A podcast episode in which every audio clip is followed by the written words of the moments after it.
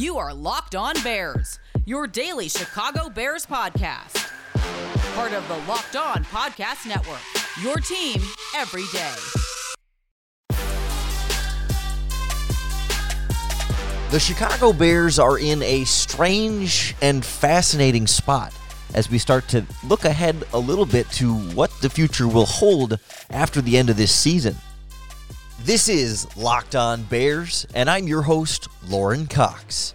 I'm an analyst for Pro Football Focus, and I'm here to bring you your daily, in depth Chicago Bears news and analysis. This episode of Locked On Bears is brought to you by Pepsi. Pepsi is here to get you ready for game day no matter how you watch in this strange COVID 19 season. Pepsi is the refreshment you need to power through game day and become a member of the League of Football Watchers. Because Pepsi isn't made for those who play the game, it's made for those who watch it. Pepsi, made for football watching. On the show today, we'll be joined by Pro Football Focus salary cap consultant Brad Spielberger who's going to join us not so much to talk salary cap, but to talk Chicago Bears. We'll take a look at where the Bears stand right now and what we can expect out of this winning streak wrapping up the season to go into the potential playoff run, whether or not this success is sustainable, and how this kind of affects their offseason plans moving forward, including the future of Nick Foles, Mitch Trubisky, and Matt Nagy. He's been on the show a few times before. We always have some really, I think, insightful and entertaining conversations.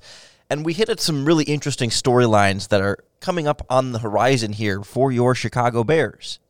So, joining us now on the Locked On Bears podcast is Brad Spielberger. He is a salary cap consultant for Pro Football Focus, well known for his contributions over at overthecap.com. He's on Twitter at PFFBrad, and he keeps a close eye on these Chicago Bears as well. And I guess, Brad, to start, uh, you know, it's it's another week in the season where we, we've gone back to PFF hates the Chicago Bears. So, uh, how, how have you been managing that? Yeah, you know, it's it's another another week in the existence, I suppose. But uh, I think you know after the Josh Allen saga, you know, it, was only time before it we circled the wagons back to uh, Mitchell Trubisky, I suppose. Yeah, Bills pun intended there with with circle the wagons. but that's you know that's kind of been the the interesting thing here with Trubisky, right? And of course, that's that's what I want to focus on today is that we have seen this Bears offense as a whole play significantly better in terms of putting points on the board, moving the ball more consistently. Obviously, the running game a big part of that, and it it challenges a lot of the criticism that we've had for this team throughout the season of a combination of Mitch Trubisky hasn't been good enough for the last 3 or 4 years and Matt Nagy has had challenges, limitations and question marks for the last at least two years, 2018 notwithstanding. So I guess how how have you sort of navigated the success? Where, you know, where do you give the Bears the most credit, at least offensively, for the progress that they seem to have made here? You know, this season's interesting because it's I'm not sure I've ever seen such a streaky year for a team where you know you go five and one, then drop six straight. Now, of course, back on a, a heater. Probably, you know, likely going to win again. I shouldn't say probably. We obviously saw what happened this past weekend, but you know, I, I got yelled at, and got in trouble for saying and for continually pointing out that the lesser competition, but I'll play devil's advocate with myself that yes, the competition was was not great with the Lions and Texans, um, but the offense wasn't just getting by. Like they were actually moving the ball well, moving the ball consistently, sustaining drives. Um, you know, showing that they had maybe maybe a, formula they can fall back on with with some outside zone, and they have you know this quote unquote identity that we've discussed for so long. So I do think some of that is very real. You know, they're not scoring 20 points against these bad defenses. They're putting up the 30s. You know, they're doing what we hope to see. Um, but you do then kind of bring the context back into it. You know, they're games against teams that are kind of out of the conversation. Of course, the Bears are now in the playoff picture, but you know, the Lions aren't, the Texans aren't, um, haven't been for, for a while. Uh, both decimated with injuries. So it's I, I'm not trying to just say this is only happening because of the situation. That's not the case, but it's it's largely reliant on that. And then we're just seeing solid execution, which is still something to be excited about. I think we should be excited. The offensive line with Mustipher now at center, Whitehair at left guard, you know, is executing. Uh, looks like they know where they're supposed to be. Uh, Trubisky's making, even if the plays are simple, hey, he's still making the correct read, even if it's a you know a two read play. He's making the correct read. Uh, so stuff like that. So it, it comes comes back to like, yeah, are they running a one-on-one offense? Maybe, but there was a point where we weren't even confident they could run a one-on-one offense cleanly. So at least we're getting that now. Do you feel even yet like we can trust them? I mean, it feels like they're the weird team where there's been multiple times within the same season where we still don't know if they're good, right? It seems like most years you get like halfway through the season and you wonder is somebody a pretender or a contender? And we thought we figured out already that the Bears were pretenders, but now they're starting to look a little bit more like contenders. And I guess we see even like the Pittsburgh Steelers falling apart late in the season like this. It does happen, but like I, I don't know. Given the the quality of opponents, albeit the Vikings a little bit of a step up from Houston and Detroit, I guess what is your level of confidence in in some of the sustainability of this, given the offensive line is playing better regardless of opponent. The running game seems to be working a little bit better. You guys are executing, like you said. Does do you have any confidence in that extending beyond defenses like the Jacksonville Jaguars? Yeah, you know, if you want to look at like, okay, let's just look at the playoffs. Let's say they sneak in. Like, do you think they could win? You know, that's kind of the question, right? Like, do you think they could win one or maybe multiple playoff games? And what I said like coming into the year and, and early in the season was was I realized like if you look at the top of the NFC, you know, Seattle, Green Bay, um, they don't have the best defenses. The Saints do, yes, but obviously they're, they're kind of in, in you know in a state of flux right now. But my, my thing always was if the Bears are going to get in and, and, maybe you know get a win, it's going to be there's going to the opposing defense is going to be so bad like a Seattle where you know Trubisky maybe at the time I was thinking Foles, but whatever is able to do enough and then the defense, you know, frustrates Russell Wilson enough that that's how you pull out a win. But unfortunately, eh, you know, at the same time as the offense is rising, you know, I think we're seeing the defense is just it's still good, no question, um, but it's not bulletproof like it had been at times. Um, and now I'm not sure if it's so good that it can basically mask the offensive deficiencies like like I once believed. Yeah, it's one of the many kind of conflicting dynamics with this Bears team we've seen late in the season. And there's a whole lot more we need to unpack from both sides of the ball as we continue with Brad Spielberger from Pro Football Focus next on Locked On Bears. With the new year right around the corner, now is the time to start striving toward your health goals and add built bars into your diet. Built bars are simply the best tasting protein bars ever made. I have not had a flavor that isn't incredibly delicious. They've got 18 of them up to this point. I've tried most of them, but my favorites for sure are caramel brownie. That chocolate caramel flavor mix is just perfect. Cookies and cream, absolutely delicious. And I'm a sucker for a good coconut protein bar as well. But all of them are covered in 100% chocolate. They're soft, they're easy to chew, they taste like candy bars, but they only have four grams of sugar only 130 calories, and they're loaded up with 17 grams of protein. You can't find something this good tasting and this good for you anywhere else. You got to try it for yourself. Go to builtbar.com and use the promo code locked on, and you'll get 20% off your next order. That's promo code locked on for 20% off at builtbar.com. As you might expect, the Bears are big favorites heading into Jacksonville this weekend. Right now, the spread on betonline.ag has Bears minus nine. But it looks like a lot of the money is still going on Jacksonville. So, a good opportunity to get in on the action there. If you think the Bears are going to be able to win by a two possession type final score. And if you want to get in some action on this game, betonline.ag is the place to do it. It's the one place that has you covered and the number one place we trust. BetOnline already has odds up for Bears Packers week 17, with the Bears right now as five and a half point underdogs. But depending on how things go this week, the Packers might not have much to play for, and that number could swing drastically. So you can still get on the action early, get in on it now. Sign up today for a free account at betonline.ag and use our promo code locked on to receive a 50% welcome bonus with your first deposit. Bet online, your online sportsbook experts.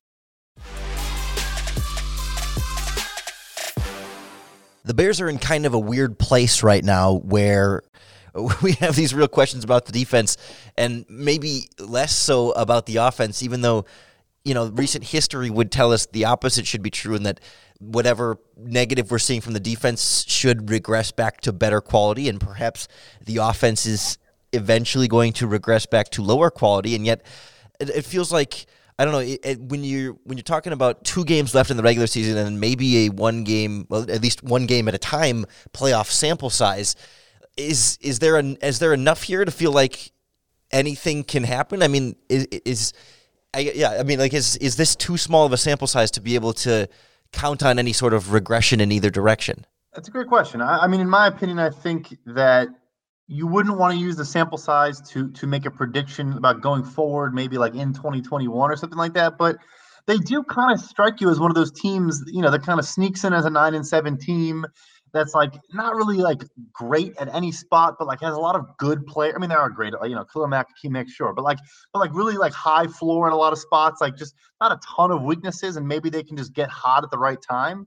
Um, but in terms of like, am I going to take basically starting with the Detroit game all the way through? Let's say they play a playoff game. Like, am I going to take that you know five game, six game sample and really draw any conclusions long term based off of it? Probably not. Um, it would take it would take a great playoff performance, or it would take Week 17 with the Packers having something to play for, playing their starters, and you finally exercise that demon and, and look good. But no, if they get in the playoffs because they beat the Lions, Jaguars, a decimated Vikings team, and the Jaguars, and then maybe get in because the Packers rest their starters Week 17, and then they look okay in one playoff game, like I'm not taking anything from that. Yeah, that I think is kind of where this starts to go from uh, uh, I think a lot of the social media discussion as far as like what's next. And the, the team certainly isn't looking anywhere beyond the playoffs yet and a lot of things still up for grabs over the last few games.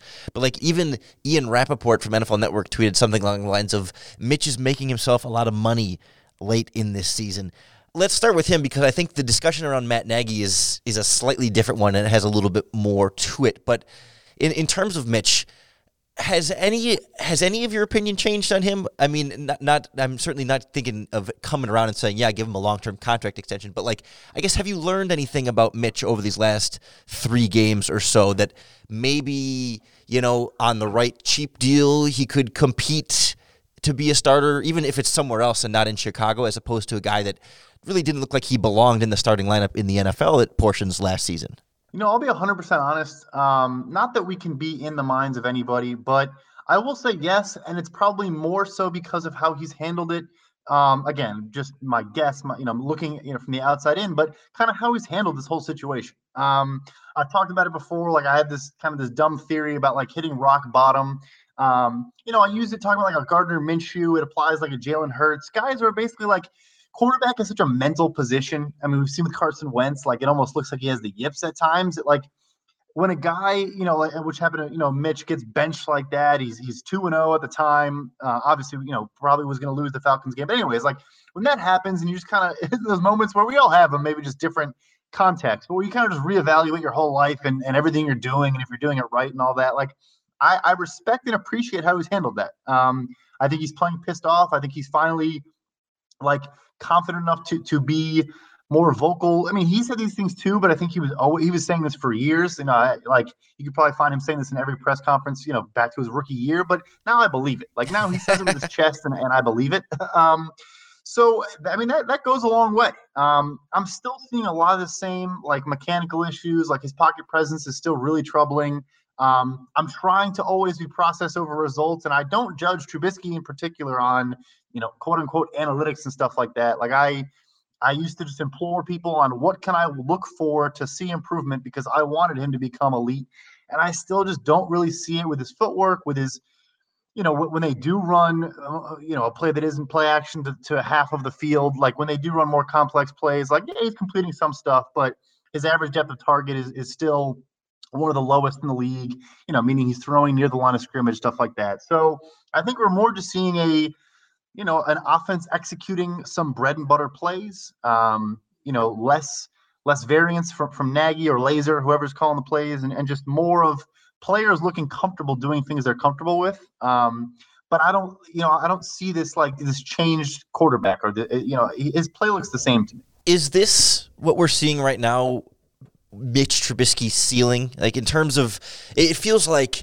you know, Matt Nagy and Bill Lazor are kind of pulling out all the stops from a scheme standpoint of like, okay, now they're doing everything in their power to support him in terms of moving pockets and shorter concepts and easier reads, plus, you know, running game in there and so, some talented weapons. I mean, obviously, you can always put better players around him. You can make the offensive line better, you can make the receivers better, but like in terms of what Mitch is doing and what they're getting from Mitch, do you think, I mean, can it get much better than this? It's a great question. Uh, I mean, I'm never going to speak to something, you know, I'm not going to sit here and say I know about a quarterback ceiling and stuff like that. I, we obviously have some examples. Uh, you know, everyone loves to point to Tannehill and stuff like that. So, like, for all we know, it, it could change, but that, that's kind of, you know, goes to my last point. The reason why I'm, I'm still stuck with where I am is because even if, let's say, the results were kind of like, you know, even more inflated, let's say he truly like went off, quote unquote, for a couple games, like, if he was still showing these things, like he still has run out of bounds for a sack a couple times since he came back into the lineup. Um, like he's still doing a lot of these little things where it's just like, if this stuff doesn't go away, then there it's hard to be optimistic. But um, I guess I didn't really answer your question. I, I would now, uh, your original question, I would now consider giving him, you know, I don't, I don't know what Mariota's contract was reported in the media, but it's essentially a one year deal for seven and a half million dollars. Like that's what he was given.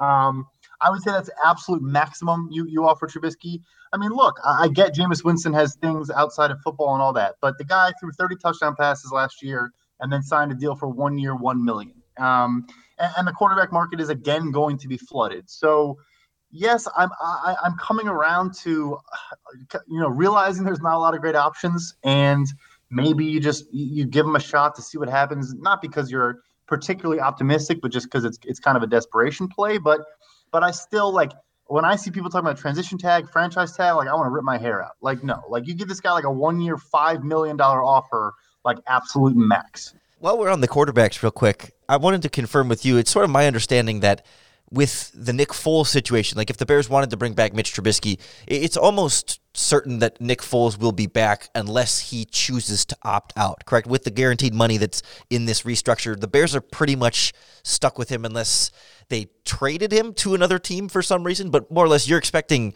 Nick Foles to be back in Chicago in some capacity next season. And so then if they brought Trubisky back as well, it would kind of be running it back with the same group. So that's a sticking point for me. So yeah, so I know someone who's who's actually able to see, you know, the actual contract for Nick Foles. Um, he, um, you know, unless something crazy happens, you know, let's say Trubisky gets hurt the first snap against the Jaguars, Foles comes in and and makes the NFC Championship game. Like that would have to happen now just for him to be able to opt out. Um, so he, you know, he had to hit a bunch of thresholds to do it.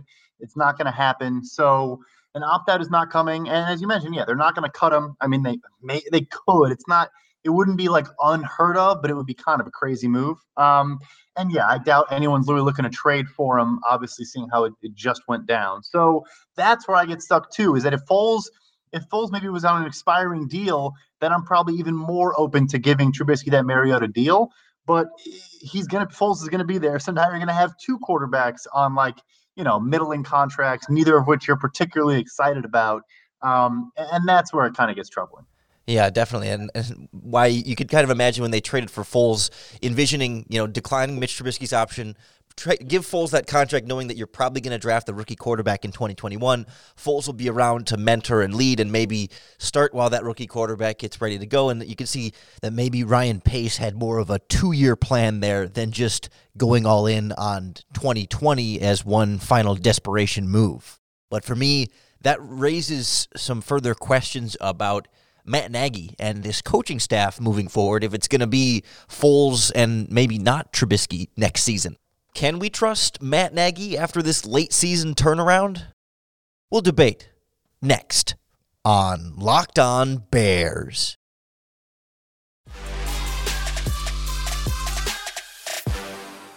Again, we're here with Brad Spielberger from Pro Football Focus on Twitter at PFF underscore Brad. And as we kind of look a little bit more so ahead to the future and 2021 and what this Bears regime is going to look like with, with Matt Nagy in particular, because like you talked about with Mitch Trubisky, where you're not necessarily going to let these five games or whatever to end the season, you know, six in the playoffs or whatever, totally rewrite the evaluation of the guy based on the much larger sample size we've seen before this.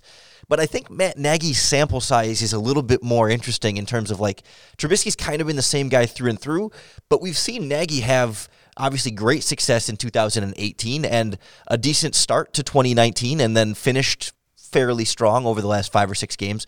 Some big collapses now in back to back seasons, but like it's not as though him figuring out offense all of a sudden is something completely different than we've seen the previous few seasons. So I guess where where is your confidence level in in Matt Nagy and Bill Lazor? Like is is this enough or is it the same kind of thing where it's like well they're doing this against bad defenses so let's see when they have to scheme against a good defensive coach that they might not even face through the rest of the year i find this dynamic so fascinating right because because basically Nagy chooses system over player and brings in Foles to run his, you know, 80% shotgun RPO based, you know, West Coast offense. That goes terribly. Uh, but, but even still, even in week one, they uh, you know in the early weeks they were running not quite the same offense they're running now with Trubisky, but it was I don't know people like to say that they were not running like any under center in weeks one and two with Mitch. Like they were, they were actually showing some of these principles all the way back to the beginning of the season. But yeah, so uh, that's the thing is right. So just the same with Trubisky, it's the same for them. Like yes, they're scheming guys open well, but again, they're playing like some of the worst. I actually saw today he has faced the easiest slate of opposing pass defenses in the NFL. But so that's specifically pass. So I've been really encouraged by the run game. Absolutely. Um, it is not the the run system that you know. Again, I know Andy Reid had, didn't teach everything Matt Nagy's ever known about football, but you know Andy Reid runs inside zone. He does not run this wide zone scheme that, that they've been working with.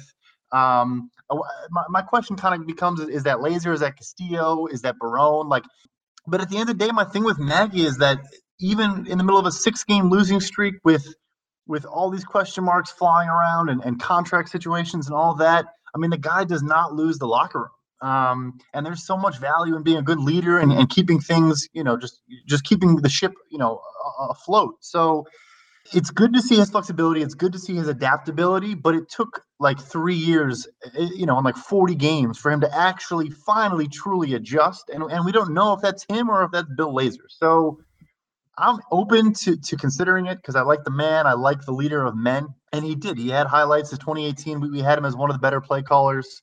Um, you know, consistently creating separation for his guys, creating a lot of easy opportunities for the quarterback. Um, but I yes, in the same way, like I would need to see again. I would want to see the offense, you know, functioning at a high level against probably some better competition. What you said there raises a good thought that I hadn't considered. That like now Lazor and Nagy have contorted this offense to Mitch Trubisky, and it's working. But assuming Mitch Trubisky departs this offseason, or, you know, because Foles is coming back and it's going to be kind of challenging for all the reasons you kind of talked about there, they would then sort of have to find a new offensive identity for Nick Foles and kind of switch back, but would you be switching back to the offense that went 0 and 6, you know, or, or, lost six games in a row halfway through the season? Like, are Bill Lazor and Matt Nagy capable? And I, I don't know the answer. And I don't know if I have a real question to ask you here, but I guess what are your thoughts on like, yeah, switching back to Foles and, and, you know, being able to then run that offense successfully or maybe adapt differently to Foles? I mean, we haven't really had that kind of a scenario for Matt Nagy and Bill Lazor outside of this kind of small sample size. Yeah, no. So this the brain pretzel that you just entered is, is one I've had where I, where I consider, okay, if you're bringing Trubisky back, like how do you bring Nagy back? And by that I mean like Nagy tried to to move him aside and, and move past the Mitchell Trubisky era. That's what happened. I'm not saying it was malicious. I'm sure they're they're close as people, but like he tried to move on for close the, the, the book on that and move on. So now how do you bring both back and say, oh, never mind. Psych. Like, I know, yeah, Nagy now is an expert of the, you know, Kevin Stefanski offense. And he, you know, this is not his identity whatsoever, but he, he's a changed man. He, you know, he's, he's seen the light on, on this, you know, play action, you know, under center, under center offense. So I, I don't know. Um, it's a great question. It, it's fascinating to, to, to figure out. And not to say that coaches are, you know, have to adhere to a certain system, but it, it is what Nagy's comfortable with. So, yeah, uh, truly a fascinating question. It's, the dynamic is is hard to to like break down if you, you know which piece stays, which piece leaves.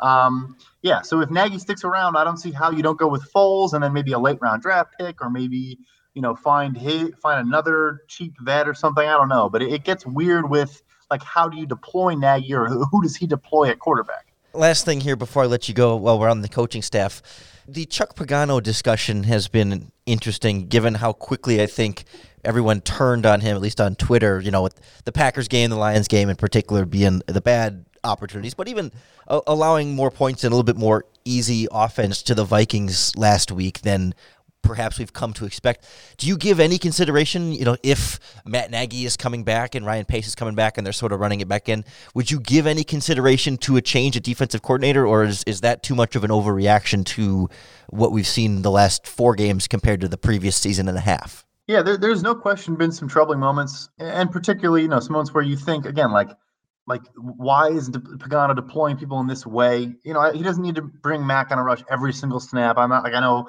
I'm sure even I've complained when he drops in coverage, but like sometimes your outside linebacker is going to drop in coverage. But yeah, I, I, you know, it, it's it's strange because I, I, I don't know that he's putting guys in positions to succeed, not just on on the line. Um, I mean, Jaylon Johnson's a press man corner. They, they they seem like they were letting him play more that style early in the season. Now it's it's a lot of cover three zone, and, and he's kind of he's learning and he's getting better. I think he's going to be a phenomenal player, but uh, I think the the kind of regression we've seen on defense is because. Um, you know, he's gotten a little bit exposed in coverage, and then the decline of Buster Skrine. And so my thing is that I'm not sure I'm concerned as Pagano as I'm concerned as that look like this is what happens when you have you know two holes in your secondary, maybe two and a half. Uh, if you if you want to say Tashaun Gipson's a full, Buster Skrine's a full, or maybe Jaylon Johnson's a half. Like that's what happens. You know, that's why the pass rush isn't getting home because even if quarterbacks are getting, even if they're not getting the ball out quick, excuse me, um, you know, they know that guys are going to get open or, or they're seeing things open up. Um, just because, yeah, it's it's not as stout of a coverage unit as it's been in years past. So I don't know how much of that's Pagano and how much of that is just personnel. Um, frankly, I, I don't. But I think it's fair to question, and I think it's fair to to consider maybe that you know the game has passed him by a little bit. Um, you know, appreciate the opportunity. You know, appreciate you coming in, attacking this window we had, the opportunity we had together. Uh, but maybe going forward, we're going to look to kind of shake things up, um, go for a younger guy. I mean, obviously Brandon Staley, the former Bears outside linebackers coach, is is this like defensive coordinator savant in, in, in Los Angeles now with the Rams. So um, I could see it. I, I, definitely wouldn't be surprised by it. So you're in agreement. Uh, promote defensive line coach Jay Rogers to defensive coordinator block it in. I mean, come on. Great. Well, Brad, I really appreciate you taking the time and joining us. Uh, let everybody know one more time where they can find your work and if you got anything uh, in the works there as far as I know off season is kind of your bread and butter with, you know, contract and free agency and, and trades and draft analysis. I mean, all that above. Uh, what's in what's in store for you this year? Yeah, no, thank you for having me on again. Always a good time coming on. Um, next thing coming out, uh, we're gonna get it, we're hitting all free agency as you mentioned. Uh, we've already released our top 50 free agents, and soon we're gonna boost that to 100, and, and then continue to grow there. So uh, definitely pivoting to the off season. You know, looking ahead, looking forward. You know, hopefully the Bears can make the playoffs, and we can push off that conversation as long as possible. But you know, as soon as their season's over, my season begins, and and, and looking forward to all the stuff we got going on there. Uh, and you can follow me on Twitter at PFF underscore Brad. Perfect. Well, Brad, appreciate you taking the time, and I'm sure we'll do this again soon, if not at the latest when whenever Allen Robinson's contract becomes a thing. But I'm sure we'll, we'll find an excuse before then. Sounds good. Thank you again. Well, thanks again to Brad Spielberger from Pro Football Focus for joining us on the podcast today. If you enjoyed our conversation, make sure you subscribe to Locked On Bears on whatever app you're listening on right now, because that's the best way to keep up with all of our daily in depth Chicago Bears news and analysis. Tomorrow's podcast will be crossover Thursday with Tony Wiggins, the host of Locked On Jaguars. He's our local expert on the Bears' opponent this week, and he's going to break down everything going on with the Jaguars and the sort of tanking we're seeing from them. And I can already give you a spoiler alert. I think we're going to talk a lot about how the Bears are likely going to beat down on their opponent that's still holding out hope for Trevor Lawrence. And they don't really necessarily want their team to win this game. So we're going to have some fun on that crossover podcast. You're going to want to make sure you don't miss that. There won't be a Friday show for you this week, of course, celebrating the holiday, but we'll be back Monday to break down what almost certainly should be a Chicago Bears win. And I say almost certainly only because we saw the Jets win over the Rams this weekend, as well as the Bengals beating the Steelers. So anything is possible, anything can happen. But we'll make sure we find out exactly what's going on in Jacksonville on tomorrow's show. And we'll show Tony and Duval Nation how you bear down.